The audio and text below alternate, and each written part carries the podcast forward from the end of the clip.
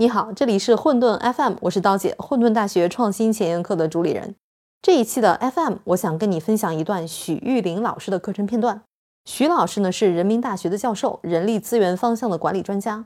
他呢曾经在一八年的时候在混沌的商学院讲过一课，课评很高。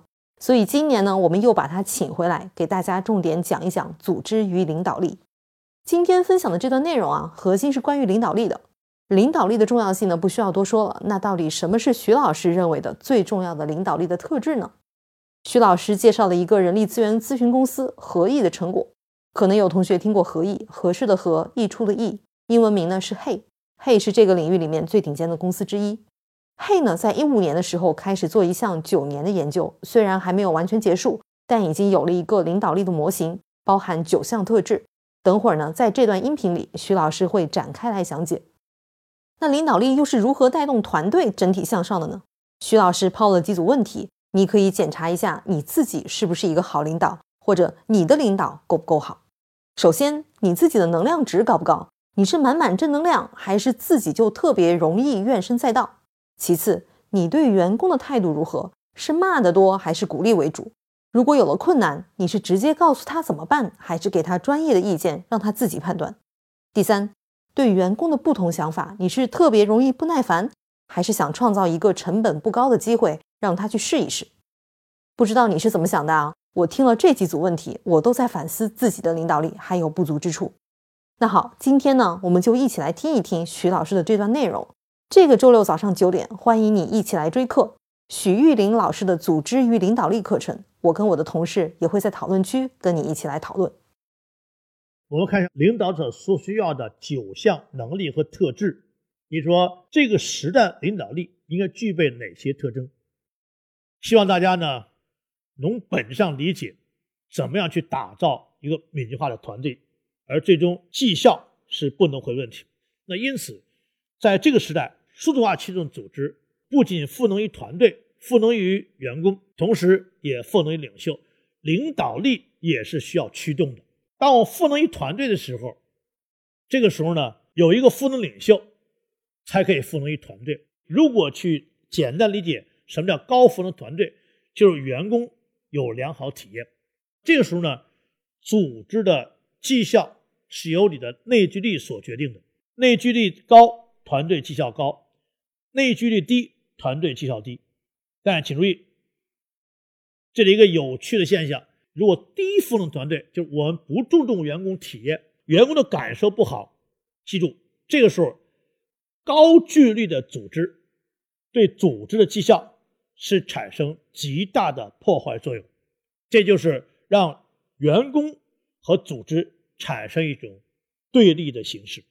所以要有高赋能的领袖，去打造一个高聚力的团队，有高赋能的这个内聚力。才能够达到高度的团队绩效，所以它是互相而影响、互相而支持的。因此，我们看到你怎么样去赋能一个团队，打造这个高赋能的团队，这个时候就对领导者提出要求，由你来赋能团队。而首先，你自己应该是积极向上的人，有一个统一价值观的人。那因此，我们说。怎么样去操作？大家看，你是支持的对员工，还是培养的？你是责骂的，还是探索的？我相信我讲这些概念的时候，大家一定有深所体会。你们一定想，我们老板是什么样？你是告知的，还是与他们进行挑战性的？你是决断性的，还是咨询性的？那么你是控制他们，你还是支持他们？因此，我们看到，所以高赋能团队一定是具备这些要素，而它的发起者就是那个领袖。所以大家理解了为什么叫领袖驱动。而我们看到今天我们周围大部分或者说极大部分都是这种领导，没有好的领导就没有好团队，这叫做赋能。所以我们看到一个赋能团队。就是对员工是培养的，那么对待失误是跟他们共同探索，而工作的布置都是挑战性的，而计划制定都是咨询性的，最终目标达成是支持的，而不是控制。它的背后需要我们改变传统的管理意识，所以我们提出团队服务的五大原则：第一，吸引和优化人才；第二，创造高度积极的组织环境；第三，营造持续挑战的场景。我们老说场景，就是我们这个场景工作环境是持续的这种挑战的。建立公平讨论的氛围，最后赋予他们权利和责任，这是团队赋能的五大法则。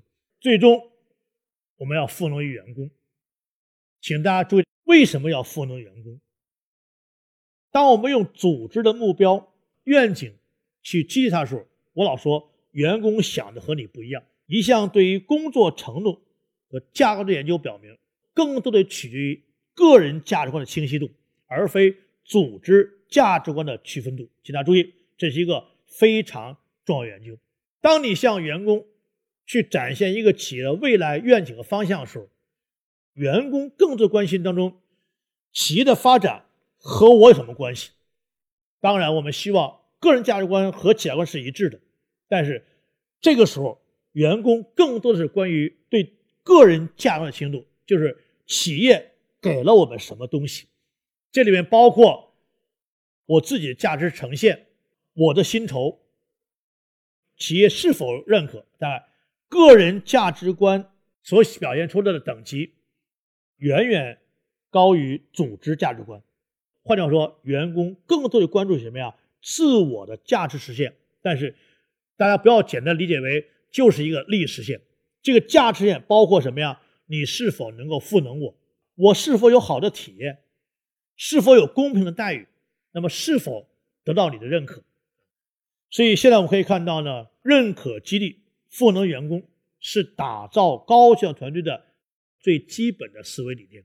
所以，员工认可其实就是现代组织当中赋能的最有效的激励手段被。认可包括工作奉献、个体存在、工作绩效和工作表现。就是一个组织怎么样去认可员工，它包括这四个方面。其实，当一个组织具有了员工贡献的认可，承认他的价值，承认他们做的业绩以及他们的工作表现，其实这个时候员工就有了极好的体验感。所以，体验的背后是和认可连在一起的。那我们可以看到，认可有什么好处？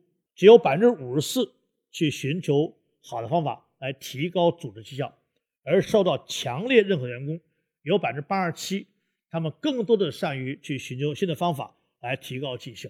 换句话说，那么积极的认可是团队绩效改善的内在的动力。通过认可来促进创新，同时呢，也可以帮助我们去留下我们所要的人才啊。大家看到，在美国有百分之五十以上的员工。认为缺乏组织对他的认可而成为离职的最大的原因。那么大家看到，认可文化排在前百分之二十的公司，员工主动的离职率会普遍低于其他公司，达到百分之三十一。所以，它可以通过什么呢？这种保留人才作为一个重要的激励手段。那我们通过全面认可赋能员工，那么它是一个积分管理，通过绩效积分。行为积分、文化积分、创新积分、成长积分，把员工的行为变成一个可以量化的评估手段，让员工看到自己成长的路径，